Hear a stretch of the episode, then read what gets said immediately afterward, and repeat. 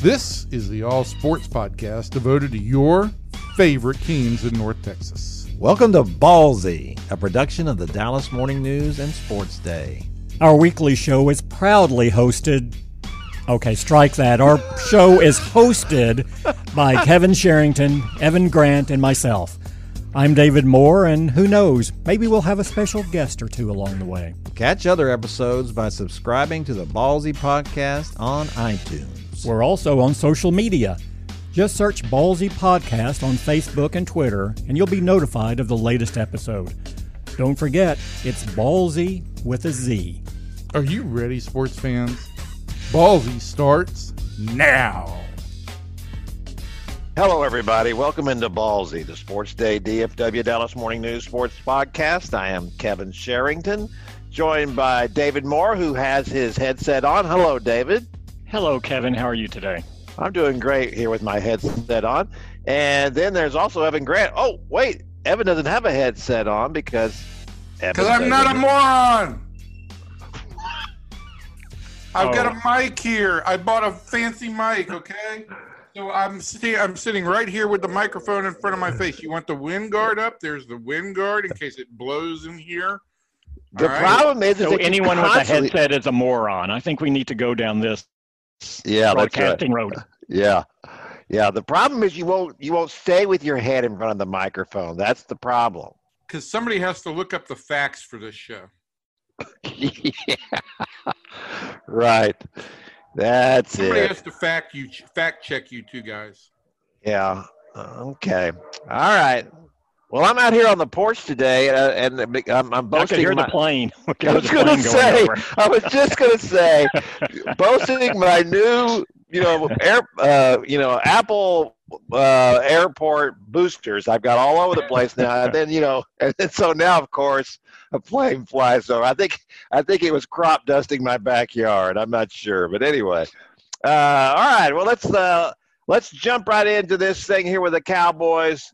Uh, that was a another frustrating game for the Cowboys. And, and, David, what I want to kind of get to about this team that it seems to me uh, is that so first of all, before the season started, you would have counted the Rams and the Seahawks two of their toughest games, right? Yeah, certainly early in the year, uh, especially being on the road. Although I will say the uh, the road is not. I, I don't know that we should call these road games per se anymore when there are no fans there. I think a big a big edge these teams have. I, I think they're. Uh, I think that reduces the edge of playing them on the road. But yeah, Yeah, that, no, no question about that. Uh, but they are the tougher teams. This was probably, uh, maybe at least I did. Probably, I, I don't know if everybody else did, but I assumed a little too much about what got done in uh, training camp uh, with the with the new coaching uh, staff and, uh, and and new philosophies, especially on defense and the defensive line. We've heard all about that from Everson Griffen and Demarcus Lawrence about having to be in a two point stance, meaning that they're simply standing up, and a three point stance with one hand in the dirt. So uh, we perhaps uh, I, I assumed too much that this that, that they would be ready to go uh, uh, without any kind of training camp and, with, and without any preseason games, and this is what we end up with. Um, how much of the Cowboys' problems do you feel like are they just really are still working a lot of kinks out, and how much of it is this is just what the Cowboys do? Well, I think you know that there's a reason the NFL gives franchises additional time in the off season when they have a new coaching staff because they do acknowledge that those teams are going to be behind everyone else. Uh, continuity is such a big issue in the NFL. You see from one season to the next that for uh, the, the teams with new coaching staffs to get additional time in the offseason to implement uh, their system and get the on-field work to go through it is is a meaningful acknowledgement by the NFL that it exists. I mean, this is a league that that you know tries to keep everyone on the same competitive playing field, and even they acknowledge, well, look, you you need additional time. So that that's a very real thing. Uh, and you know, I don't care how good the visual and virtual sessions were and how much information you absorb. going out and then doing it physically in real time when the person across from you is maybe not reacting or responding in the way you anticipated, and then you have to alter it. Um, you know that that's where uh, that's where the crispness of execution comes in, and so they they were behind on that. Uh, you know, I, I think that uh, McCarthy has been cognizant of that. I think it's been um, he doesn't want to throw too much at this team too early. Uh, I, think it will be uh, you, you will see more of what this team will be in the future in the second half of the season than what you've seen right now from an offensive and defensive standpoint. So I, I think the the coaching staff is is uh, uh, judiciously going about that. I don't think they're throwing too much at them. Uh, you know, I, I, think the biggest thing here early is I looked at this, and to me, the, this stat is is staggering. The the Cowboys are 180 minutes into this season. How how often have they played with a lead in those 180 minutes, Kevin? David, I think yes, I, Kevin. Your phone messed up there. Um, David, I would say three. a little more than that, but it's not much. It's uh, 13 minutes and 27 seconds out of 180 minutes is when the Cowboys have played with a lead. And just to show you where this is, uh, uh, you know, the Cowboys actually took a lead in that Seattle game. They on their on their first possession uh, drove down, got a, a 43 yard field goal from Greg Zuerlein. Two significant things here. One, that three nothing lead that Dallas had was the largest lead the Cowboys have had all season. Uh, their only other leads have been by one point. Uh, they had a three point lead. Two, it lasted for all of one minute and 31 seconds. Uh, and, and, Seattle came right back and took it away. And that's that's what this season has been. Even when Dallas gets a one or three point lead, uh, within a minute or two, it's gone. Uh, you know, let's fast forward to the end of the game. Uh, they actually went up 31-30. They were only able to hold that lead for two minutes and 12 seconds. Uh, so even when the few times they've gotten a lead, the defense has given it back up immediately. So when you're playing from behind that much, uh, it impacts your play calling, it impacts your level of anxiety, uh, it impacts how you approach the game. And, and, they just need to get out and actually play with the lead for a while. Uh, rather than play from behind the whole time, and, and and I think that's how they're going to find out who they are. Um, but of course, if this continues, you'll say a team they are is they're a team that uh, can't get out to an early lead and then are forced to react the entire game rather than actually uh, do their game plan as, as they have it. Yeah, to the point of the of the kind of teams they've played, I thought it was interesting. Yesterday, I was looking at you know Pro Football Focus ranks players at every position, and uh, uh, and I, I, think it's interesting that you can do that, or that they they attempt to do that.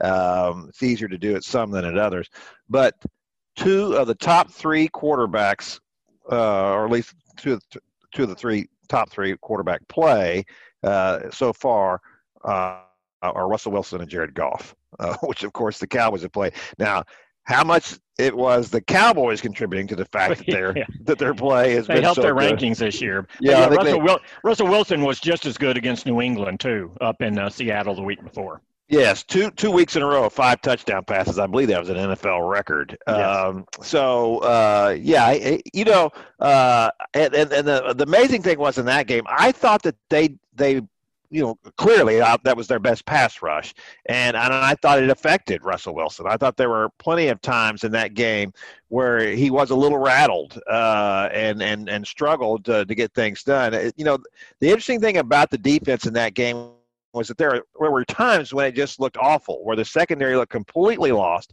and then there were times when it played pretty well, and and and that's the the thing that's that's kind of interesting to me about this team. It's it's easy to write off uh, because of the fact that it's one and two, uh, and and and because of the silly mistakes and the things that have cost them uh, the games. And, and and and as on one of the touchdown drives by by Seattle that game was remarkable in the fact that a they got a sack on a third down that should have ended the drive, and there was a penalty that negated the sack. They got an interception that would have ended the drive, and a penalty negated the interception. You know, and then they made another uh, uh, penalty on, on a ball in the end zone, uh, which gave them a first down at the one. So it was it was as almost as if the Cowboys were insisting that the Seahawks take this touchdown. You know, uh, so that kind of stuff is very frustrating to watch happen, and those kind of mistakes.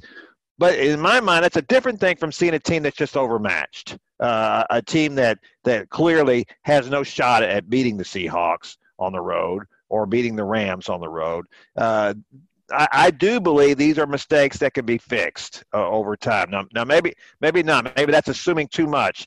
But it does seem to me that this is a team that uh, over time, and especially in a division as weak as the NFC East, that they can they can still uh, uh, salvage this season. Well, you fix it by being more efficient offensively. You know, I, I am not sure that Seattle's defense is any better than Dallas's defense. In fact, uh, you may argue now. I think Jamal Adams had a, a you know came out that game with a, a, groin injury. They may actually be worse now than than Dallas's defense, but they're certainly comparable. I mean, it's at the, the same level of defense, and Seattle's off to a three and zero oh start. Now, what's the difference? The difference is they're not turning the ball over offensively. Um, you know, Dallas, Dallas right now going into week four is a minus four in turnover ratio. They've turned the ball over six times and have only forced two turnovers. There are only two teams in the league with the worst turnover ratio. That's Minnesota and uh, uh, Philadelphia, I believe. And uh, neither one That's of those right. teams have won a game between them combined. So only two teams are worse in turnover ratio right now than Dallas. And to me, it goes beyond that. It's not just the turnovers. You look at the points scored off of those turnovers. Opponents have outscored Dallas 31 to 3 off these turnovers. So when they're getting turnovers, they're getting touchdowns out of them. Um, and it's just, you know, Dallas has been in all three of their games have been close. And when you're losing – uh, 31 to 3 with the turnover margin, you're not going to win those games. It's just too much to overcome. And Dallas has been put in those desperate situations and it by and large responded, but haven't responded in, in the final moment with the key play when they needed it against the, the Rams and, and also against Seattle. So if they're going to continue to play close games, and history suggests they will, they have to be more efficient offensively. And you still go back is how is this team constructed? If it's going to be successful, it's going to be their offense that wins games for them. No one went into this season saying, oh, this defense is going to win games for the Cowboys. Uh, this special teams unit is going to win a game or two for the Cowboys. Although you could argue the special teams unit did win the Atlanta game for them, uh, but certainly didn't help them with the two missed extra points and then fumbling the ball inside the one yard line on a kickoff return in, in the Seattle game. So they've been very erratic as well. But the, the offense has to be more efficient. It's explosive, uh, yet it's too careless with the ball early in the season. Yeah, the thing that also strikes me about the Cowboys so far this season is just uh, the decisions that are being made during the game, and, and I guess in a way you, you appreciate these things. And one of the things we always criticized Jason Garrett about was how stubborn he would be, how he would stick with something no matter you know what was happening in a game. He was not going to change. This is what they had planned all week, and this is what they're going to do. Um, but we have seen a lot of change in the games uh, in the return game. Uh, uh, you know, so far this season, Tony Pollard has hurt more than he's helped. Um, and, and, and for me, the, the risk reward of kicks and punts these days, it's just not worth it. I'd almost just rather not have anybody back there. Just take just take the kickoff and let's move on because the Cowboys are struggling so much in that area. And and and what have they gained out of it? Little to nothing. Uh, and so now we, we we've seen guys, we've seen several people put back there. We saw Cedric Wilson after he scored uh, two touchdowns in that game and a, and a breakout game for him. Uh, a really remarkable performance. Uh, and and he, and he, he was used back there.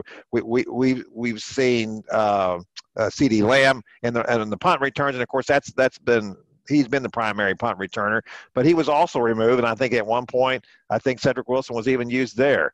Uh, so what would you expect going forward with that? And also with the changes made in the offensive line, you know, Stephen Jones indicated on his radio show that no, we're not making any major changes here. Zach Martin is still going to be the right guard, not the right tackle, even though that's what they did in that game, primarily, I guess, because of injuries. Yeah. Um, first, with the special teams, uh, spoke with John Fassel, the special teams coach, yesterday, and uh, he was adamant that uh, there will be no changes in the return game. Uh, Tony Pollard will continue to be uh, the kickoff return guy. He has complete and utter faith in him, and he will uh, he will stay back there. And he's convinced he will break one. He said he said in that one he just took his eyes off of it. Uh, that there was actually room there to run. He started too quickly uh, which is why he fumbled it. And then he knew he was kind of caught. He was he couldn't bring the ball back into the end zone because at that point it would have been a live ball and a, and a safety if he was would have been tackled. And he didn't really want to fall on it at the one, but he knew it was a live ball, so he had to. So um, he again he was adamant, saying, "I'm going to give him more opportunities." Uh, he is the punt returner. He, I mean, he'll be the kickoff returner again this week to me, Lamb's a little more interesting because he took a really hard hit to the side of the knee on one of those returns uh, late in the game, and he's become such a valuable part of the offense. Um, or you know, will the Cowboys say, "Well, let's just go with with Cedric a little bit more back here and, and not put uh, Lamb at risk like that?" Because um, you see him getting more and more involved with the offense uh, every week with the jet sweeps, uh, with other things they do. Uh, as far as the offensive line, um, you know, they, I, I looked up there in the in the third quarter of that game, and Dallas had the only projected starter from the start of the season that was still in his spot in the line was Connor Williams all the, the four other spots had changed from what you envisioned the offensive line to be going into this year. And like you said, Zach Martin was swung out to right tackle by and large because uh, Terence Steele, uh, who was filling in at right tackle for La'el Collins, uh, woke up with food poisoning, had three IVs before the game, had to leave at the end of the first half to get another IV, uh, and then just wasn't able to go. So that's why they made that move.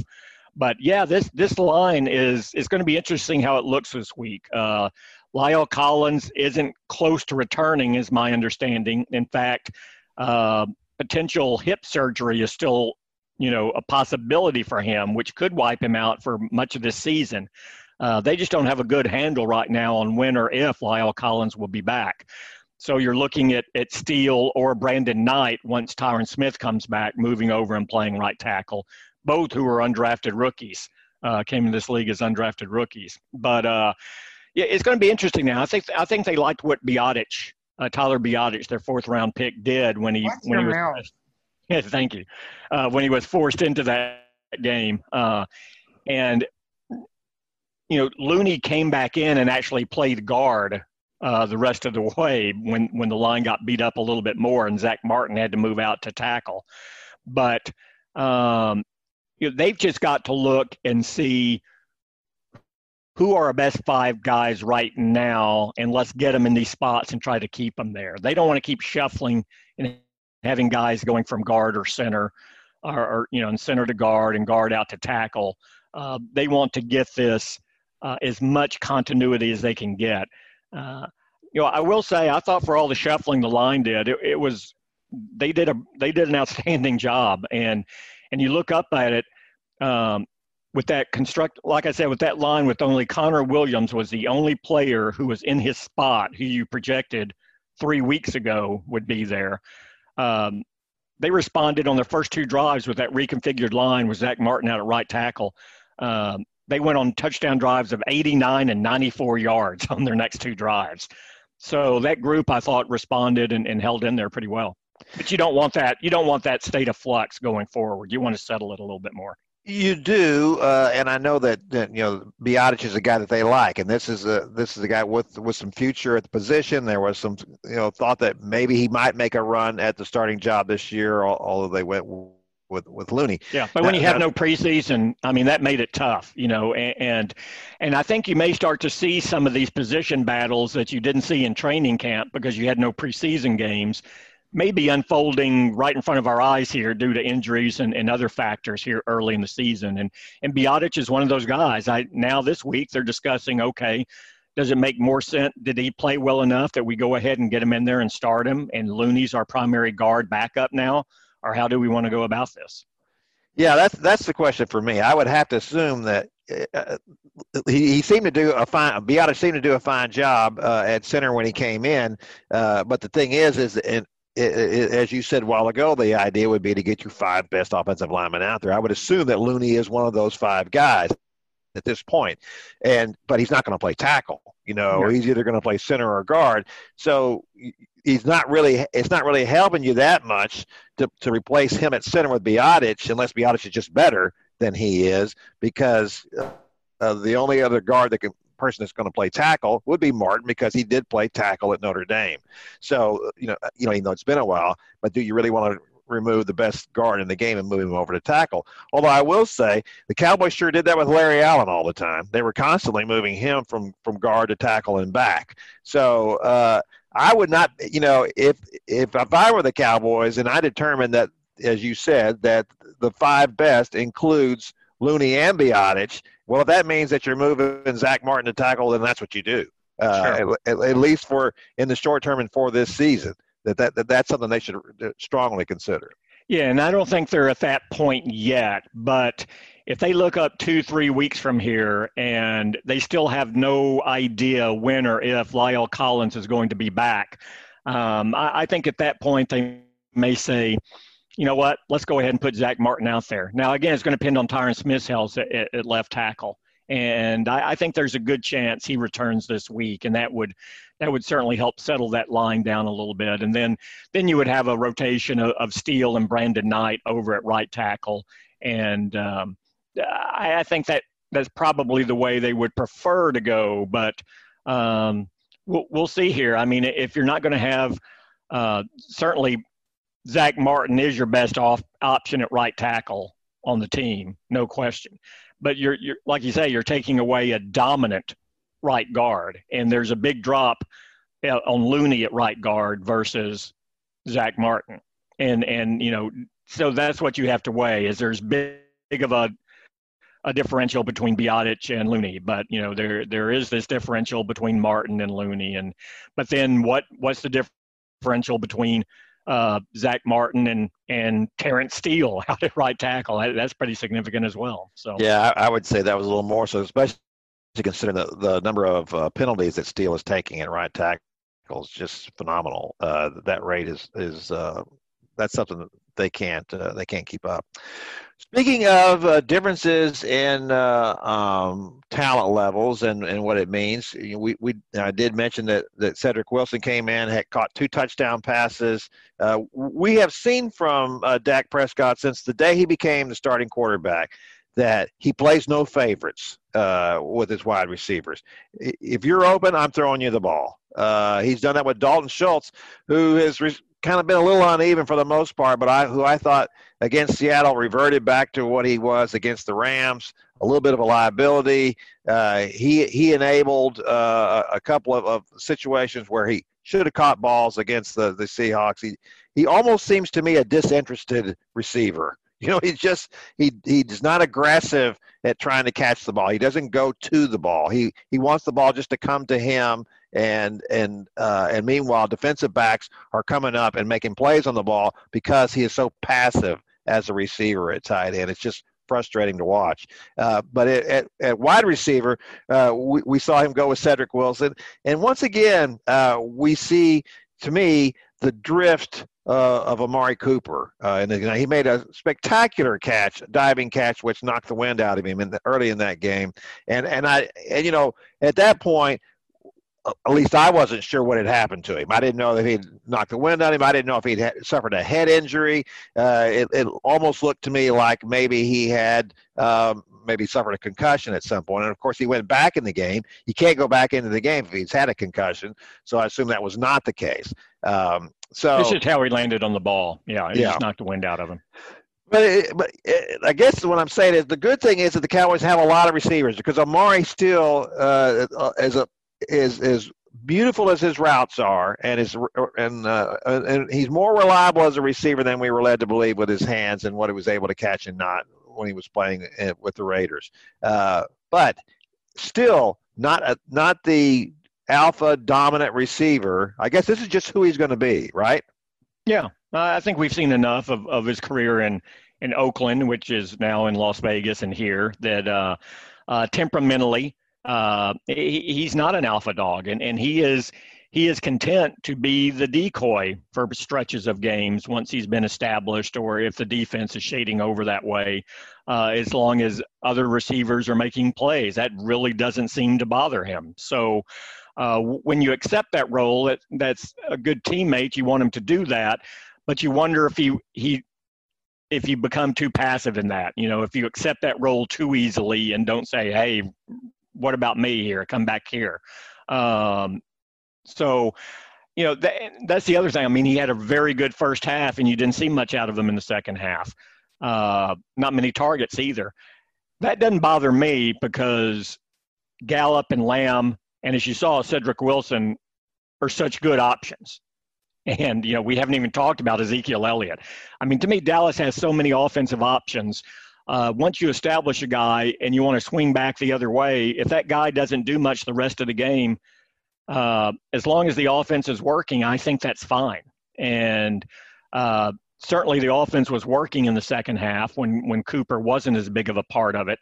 And uh, I, I think it gets back to you go where what the defense is giving you. And um, you know, I, I think Cooper demanded some you know bracketing and some double coverage early, and once and Seattle responded, and then so then it's like okay, now let's get the ball to Gallup. I mean, how you've already seen kind of the patterns emerge this year. I mean, Gallup doesn't do much early in games and comes up huge late. Uh, why is that? It's usually because Lamb and Cooper have been so good through the first three quarters. You know, so I think I think they're all playing off each other in a complementary fashion right now, and the, that that part of the offense is working. I would not. This team has so many weapons. I would anticipate there would be extended stretches in games, and potentially over two to three weeks where a player is not used as much as you would think he should be, and then uh, you look up that next week, and he's going to be the, the primary focus of the offense. So I, I, just think they have that many weapons, and they're that good, and they're that explosive that it's going to be a, a bit of a moving target. Yeah, I, I, just yeah, and I agree with all of that. I, I just wonder though if uh, if the Cowboys had known that they a we're going to get CeeDee Lamb in the draft, and, and b that Cedric Wilson could turn up. Uh, of course, it's just one game. I don't want to overreact to that, but he certainly looked very good in that in that game. Uh, would we have given uh, Amari Cooper this contract? I, I think so because they gave up a first round pick to get him, and then to turn around and lose him like two years later uh, would not have been a good use of their resources. And the other thing on Cedric Wilson, I would say is, I think a large part of why Cedric Wilson was open was because you have Lamb, Cooper, and Gallup all out there on the field together. Uh, you put those four wides out there. Uh, who's the guy, even if he scores, who is not going to get the attention and coverage? Is going to be Cedric Wilson every time. Yeah, yeah, good points. Good points. All right. So if uh, um, so now we we look at uh, Cleveland coming up this week, um, and uh, so the the Browns have been all over the map uh, and have have been good times and not. Uh, and our old uh, pal Baker Mayfield has performed better this year than he did last year. A very disappointing season for him. and a really kind of a almost a make or break season this year for him, considering that step back that he took. Uh, what should we expect to see from the Cowboys this week? Do you do you expect to see a bounce back from them? And maybe, and, and as you talked about, the fact that they have led so little at times, would you expect to see the, um, something different against the Browns? You know, I don't know. It's going to be interesting because the Browns are going to attack them. This this game will be much more like the Rams game. The Rams came out and, and ran the ball on Dallas. Uh, Atlanta and Seattle really did not. Um, I, you know, I think Cleveland is at their best. They have two backs who can rush for over 100 yards, uh, you know, in Chubb and, and, and Hunt. Um, I, I would I would anticipate that Cleveland's going to come in here into AT&T Stadium on Sunday and just ground and pound. I think they're going to say this is an explosive Dallas offense, uh, but if you can force them to play from behind, you see they make mistakes. Uh, you know, the other thing we haven't talked about, Dallas has played behind these games. That also factors in on the time of possession. Um, the three teams, Dallas has lost the time of possession in every game they've played, and teams have held the ball for 24 more minutes so far this season than Dallas has. So I think Cleveland's going to say, you know, let's let's take that Rams game plan and just ramp it up. You know, th- this secondary is susceptible. Um, the pass rush should be the best part of their defense. Well, if we run at them, they can't use their pass rush, and then we can pick at their secondary whenever we want, and they're not going to be able to unload on us if we don't, you know, fall behind. So I think Cleveland is going to have a very conservative game plan, and Dallas is going to have to stop the run game. And I don't know. Dallas had big trouble against the run game in uh, against the Rams, and I think Cleveland's a much better uh, running team than than the Rams are. So, yeah, I I don't think this is going to. I'd be surprised if this is the 38-31 game and and the 40-39 game that we just saw.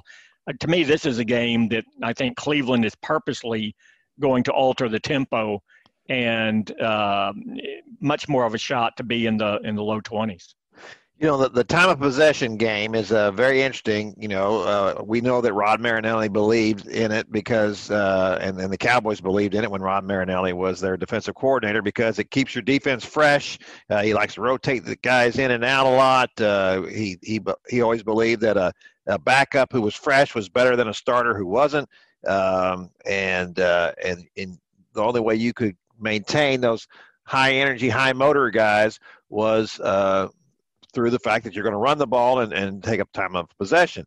Our old pal Babe Laufenberg said it's the most overrated stat in football. Uh, he, he, believes that if you score, you score. You know, uh, touchdowns a touchdown, points are on the board. That's that that's that's all you need, right? Uh, and and certainly the Cowboys have, have proven their quick strike uh, quick strike abilities this year. I think that's kind of what's gone a little bit uh, un, unnoticed, but because of all the problems they've had and the and the fact that they have to come back is that they are very capable of that. Uh, they've had several of those plays. You know, for all the people who have criticized Dak, uh, last year he showed how much better he was at throwing the ball downfield, how much more accurate he was, and and their ability ability to do that. That was the frustrating thing about the Rams game was the fact that they did not challenge the you know the Rams secondary downfield in that game, but they have in the last two and they have shown that when they do, as, as, as you mentioned, Michael Gallup in particular, uh, a real threat going downfield. There are a lot of teams that uh, you know uh, their secondary simply can't keep keep up with him, and and maybe not Cedric Wilson either. I believe that, that Cedric might be faster than uh, than Gallup. So uh, that presents real issues for teams going forward. Um, so that, that's an interesting, uh, interesting thought. You know, something I hadn't thought about until just now. It, it, you reminded me of this. So we had a we had a in, in, thinking about Rod Marinelli in particular made me think about Trysten Hill. Uh, uh, we, we, did have Pete Carroll and several of the of the Seahawks uh, complaining about Trysten Hill's gator roll tackle of uh, Seattle running back that took him out of the game and, and injured him in that game. Uh, and also, of course, Trysten was involved in the helmet to helmet play on uh, Russell Wilson that enabled, speaking of second chances, uh, the, the Seahawks to go for two twice uh, and, and, and, and su- successfully. So the second time because of the helmet helmet tackle. Uh, what has been the response there in the cow uh, with the Cowboys? I know that they were off yesterday and they were unavailable, but but Monday, what was their response to the charges about Trysten Hill? Well, and certainly I, I, would be very surprised if Trysten Hill isn't at least fined heavily this week. I, I think you're going to see that at the end of the week. Those usually happen on Friday afternoon. Um, two, um, yeah, and Pete Carroll went on radio in Seattle again yesterday and, and and spoke about how upset he was about that play and how it wasn't right.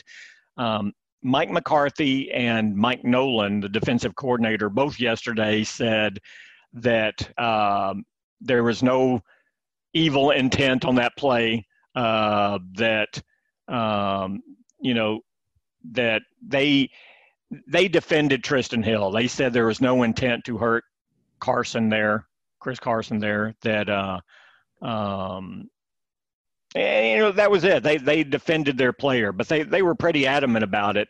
Uh, both saying, "Look, trust me, I know he wasn't going out there to hurt the guy," but they didn't they didn't address specifically that tackle. Now, Mike Nolan said we don't teach people to tackle that way, but I'm not sure he was. I think he just got in the pile and it started rolling, and he was still holding on. So um, th- they're saying they don't, you know, coach the gator roll. Tech- and again, that's that's rolling up, and you can hurt a player. Uh, certainly, that's not taught, but it uh, it, it was not a good op. The optics of it were not good, as as uh, people like to say these days, Yeah. especially on the replay. Evan, Speaking you're of on, optics, you're, you're on mute, Evan. You've muted yourself. Yes.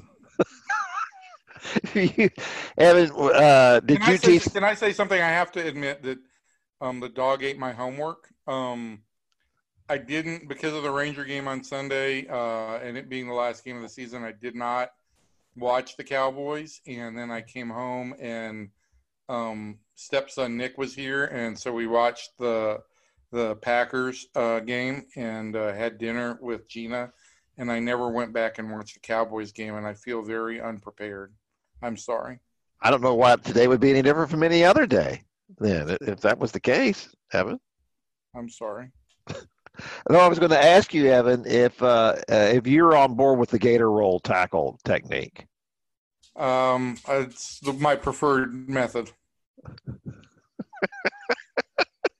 When you're eating a gator roll or, or, or that's what Have he you thought you were talking roll? about. He thought you were talking about fried gator roll.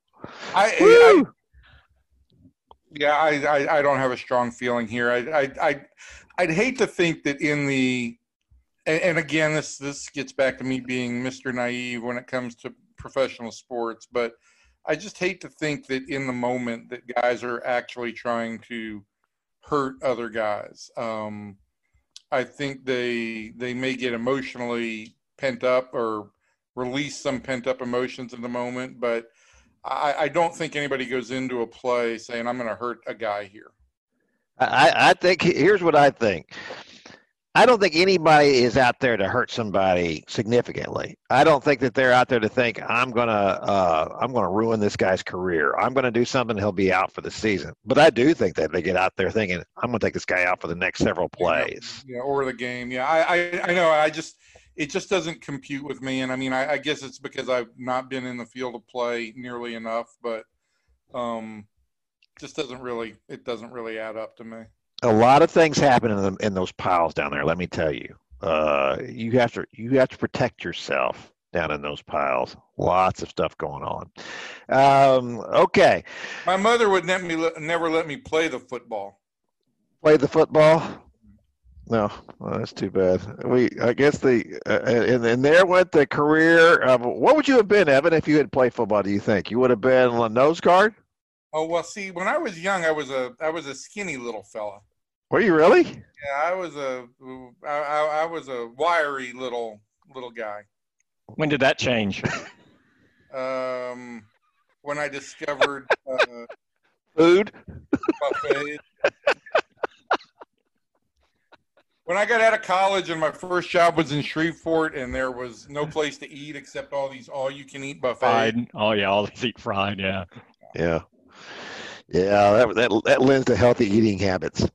Okay, all right. So uh, we're going to move on from our Cowboys uh, discussion now because the, the it seems like the uh, well a couple of things. Let's let's do our, our weekly shout out to the Stars. Uh, that was unfortunate last night. Uh, their season came to an end in Game Six of the Stanley Cup Final. It was a lot of fun watching the Stars play in the playoffs um, and and to go that far. They did a terrific job. I, I thought clearly Tampa Bay, a better team, a deeper team, and the the struggles that the Stars had because of injuries and their penalty kill, uh, and then that's one of Tampa Bay's strengths in that game. Of course, the the Stars just can't help themselves; they constantly put themselves in jeopardy by taking so many penalties, and uh, uh, and and Tampa Bay was able to take advantage of that. Um, also uh, got some really good play out of out of their goalie uh, last night. So no shame in losing uh, to that. I don't. There wasn't anybody picking the Stars to get that far. Uh, they constantly kind of outplayed uh, expectations uh, in the course of their Stanley Cup run. So kudos to the to the Stars uh, for for getting that far. We'll see uh, what they can do going forward. Um, I would, you know, the, the good thing about this kind of stuff to me is that, especially on a team that has so many younger players on it, is that they have now been to a Stanley Cup final, uh, and they have uh, uh, gotten that experience. They will they will be better for it. Uh, they will understand what it takes to do that. Uh, so. Uh, and I would expect that Rick Bowness will end up being the the full time head coach, not just the interim head coach of the Stars. That would be shocking. Jim Nill has hinted at the fact that he certainly earned the right to uh, to have that title. So we'll see what the Stars do going forward. Uh, but right now, that was a that was a nice run. So here's to the Stars. Here's applause for the Stars. Um, so now, uh, uh, on the other end of the spectrum, we have the, the Texas Rangers, uh, a, a, club that had a, an extremely disappointing season. I don't, we weren't expecting big things from the from the Rangers, but we thought they might make a run at the uh, at the playoffs since they were expanded.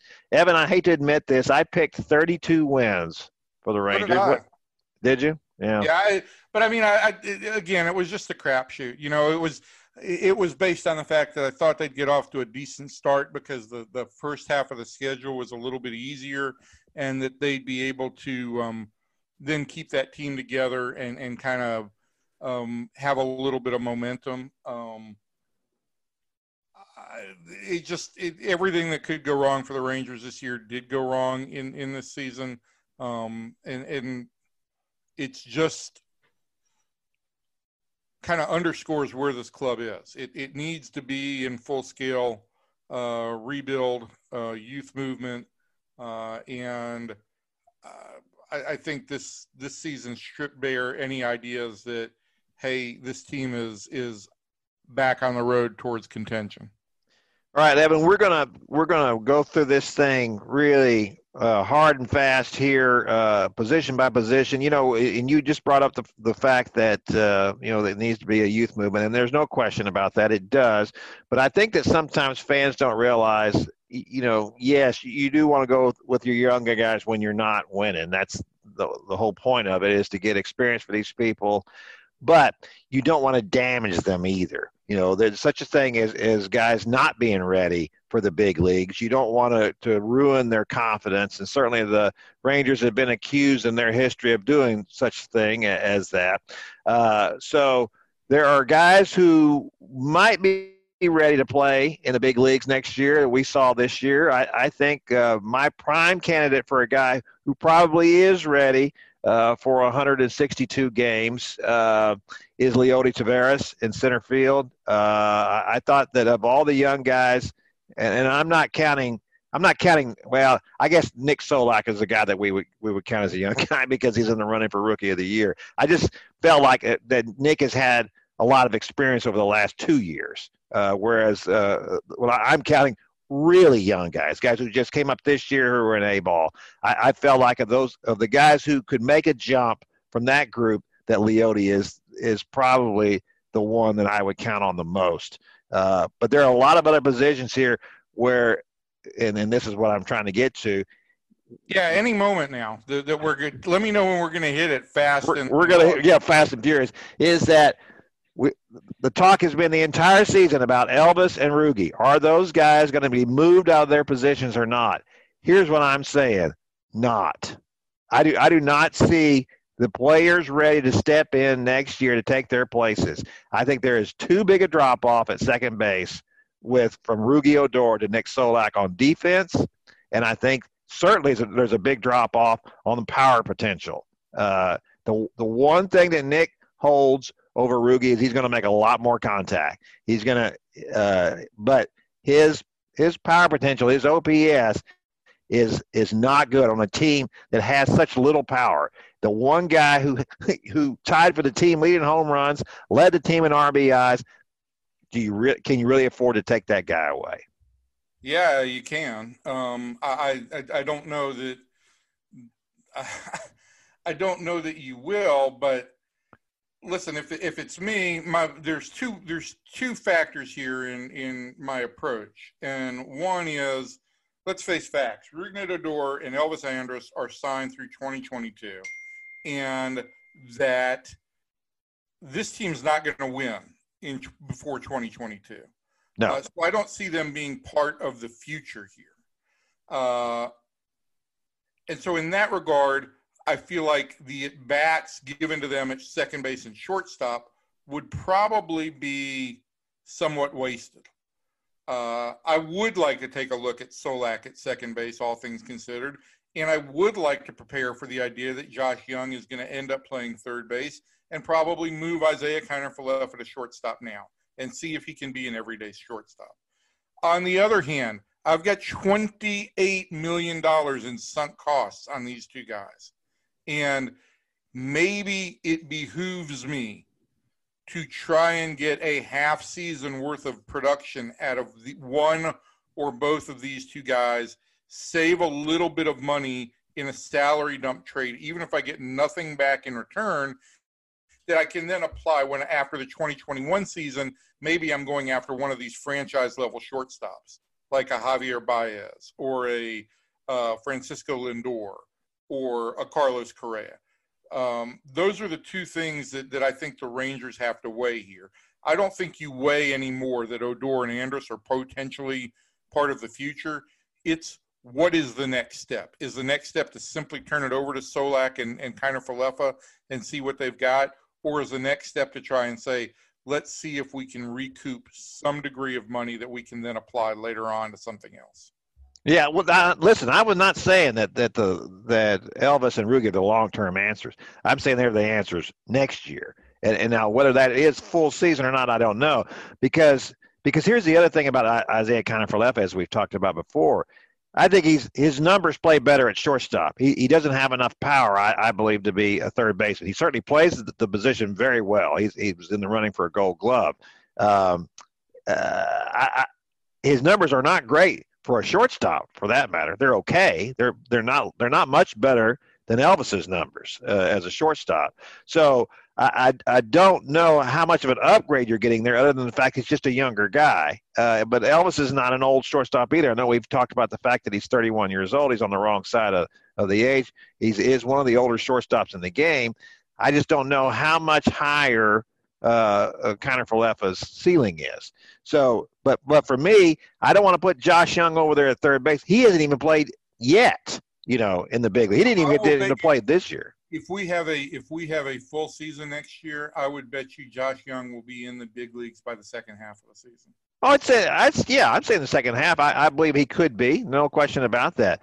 But going into the spring, uh, going going an opening day, uh, I, I believe that that your infield is going to be I, I believe that that uh, starting you're going to have uh, Kiner-Falefa at third, Elvis is short, and uh, and Rugi at second. Now, is, I, certainly there's a possibility that Solak ends up being your starting second baseman uh, to start the season.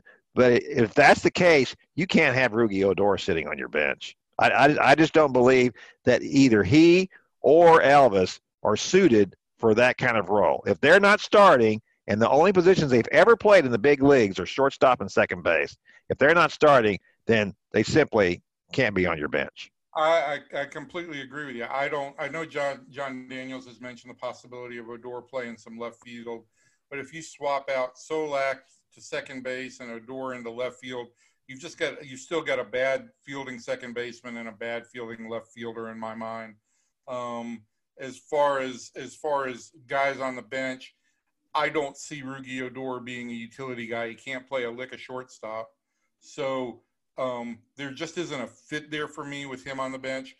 I suppose because of Elvis's ability to play shortstop, you could potentially have him as a utility guy. I just don't see how that's going to be a productive situation. No, I, as great a guy as Elvis is, he considers he's been a starting shortstop since he was a teenager, practically in the big leagues. Uh, he's he's played in World Series. He's he's not and he's 31, he'll be 32. He's not going to see himself as as that player. Uh, uh, it, it's just not going to hap- happen. So to me, this is this is an issue for me with, with the Rangers. I believe the mistake that they have made, besides the mistake in judging talent, is that they they want to try things, uh, and they may think that these are reasonable asks, you know. But I, what I feel like is that they're not considering it from this person's perspective. They're not thinking about how will this person take this, you know. Uh, you know, simply from the fact standpoint of talking about on offense, we have seen that as well. How many, you know, what in the number of meetings, the length of the meetings, talking to these guys. You know, we, we talked about the, the impact that the pandemic would have on Elvis, right? And the fact that he can't celebrate and he can't do all the things he likes to do.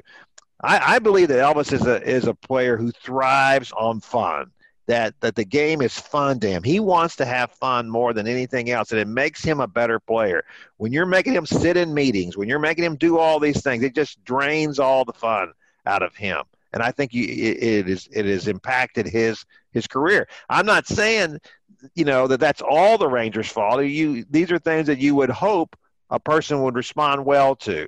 Uh, but in the but in these guys' cases, I don't think they have. I think it's the, the results are pretty clear that they have not responded well to it.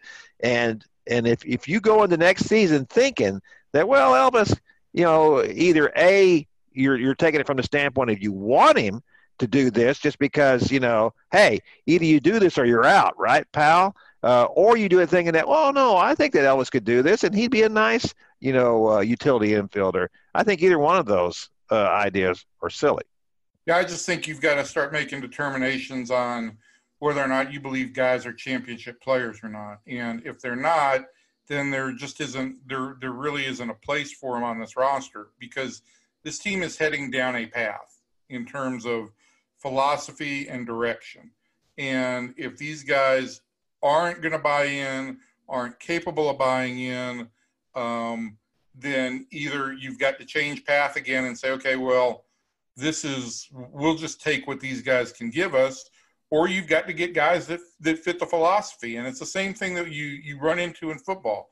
Do you match the scheme to the personnel? Do you match the personnel to the scheme? I think the the, the listen it's very very clear that what the rangers are paying for right now is poor drafting and poor development of players in know over a long period of time particularly the the muff of the 2015 first round pick. Okay, they are paying for that. Five years down the road, they don't have somebody to show from the first round in 2015. That guy should be establishing himself right now. But I also think this team decided we're going to turn our philosophy. We're going to go from these raw, athletic, talented players to guys who can handle, digest analytics, who have been brought up around the analytic aspect, and who can apply that.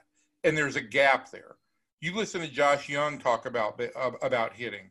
You talk you you listen to Isiah Kiner-Falefa talk about his position and how his approach to hitting is. And you talk you you you talk to even uh, Justin Foscue, and there is a big difference in the way they talk about their approach to hitting versus guys who have been here for a while.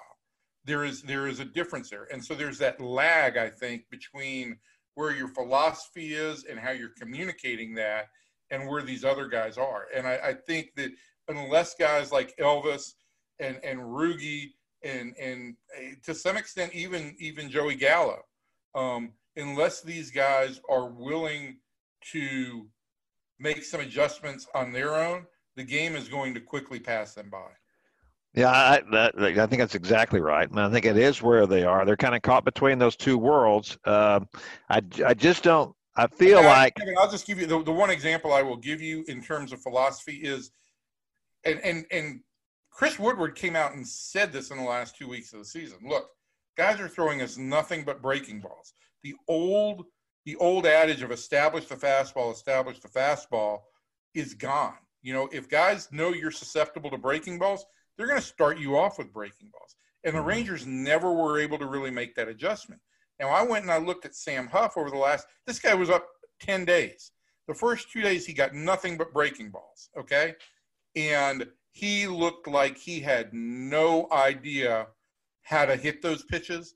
He looked behind on everything, all of it. Okay.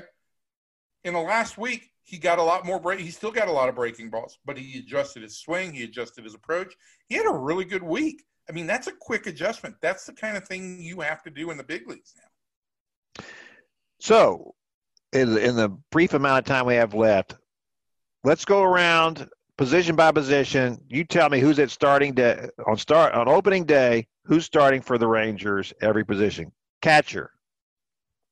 Um, catcher Jose Trevino will be the starting catcher, but I, I also feel feel like it'll be a split of time, and I don't feel like Sam Huff is going to be the other guy. I think it they'll they'll bring a veteran in, and Huff will start the year at Double A.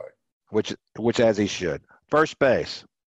Um, I, I, I think that at first base or in left field, the Rangers have to go out and get some kind of free agent that's got some degree of impact, uh, can impact the ball. Um, I think Ronald Guzman will get some degree of another chance, but I would bet you that they've got at least a right-handed option at first base. Yeah, they they need a they need something better than Todd Frazier. Uh, they, they, they, I believe they need to make a commitment to one big stick in the line. Not, not a. I'm not talking about a guy who is, uh, you know, uh, like last year, like a, when they were chasing down Rendon. I'm not talking about that kind of thing, but I do believe they need a guy with some pop, uh, so, to protect Joey Gallo a little bit. Second base. Second base. Um, I'm going to say that that Nick Solak will be at second base. I think you disagree with me, but I, for the sake of it, I, I just think the Rangers need to identify. He's not been great at second base. He's not been great in left field, and he wasn't good at all in center field. I think to maximize his offensive skills, let's take a little bit off of his plate, ask him to play the position he probably fits at best, which is second base, and give him the opportunity there. Okay. As I said, I disagree with you on that one, but I, I can see them trying that. Shortstop, Elvis. I think shortstop. I think it's going to be Elvis because I just don't see them getting rid of both contracts. Um, I don't know that I can make a a strong case right now for why Elvis should be the everyday shortstop. Um, but I just think that that's what it'll. That's where they'll be.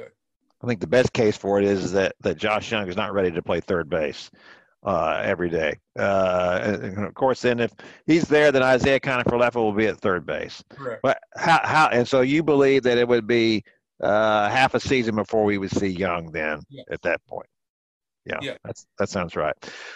Left field. Again, I think there's some TBA there based on on what's available on the free agent market and and what what their ability to fill some holes are. So Willie Calhoun is a DH. That would be. I, I think Willie would be the primary DH. Yes. Center field. Uh, I think that, that Leody Taveras will get every opportunity to win that job. I think that he's played really well while he's up here defensively. I think there's going to be some some continued struggles offensively, but I have been impressed by the fact that I've seen more power out of his bat than, than I thought I'd see. Yeah. Uh, but I think he'll get the opportunity to play center field every day. Yeah. And of course, Joey Gallo in right field. Will the Rangers make any effort or any attempt uh, to extend his contract over the winter?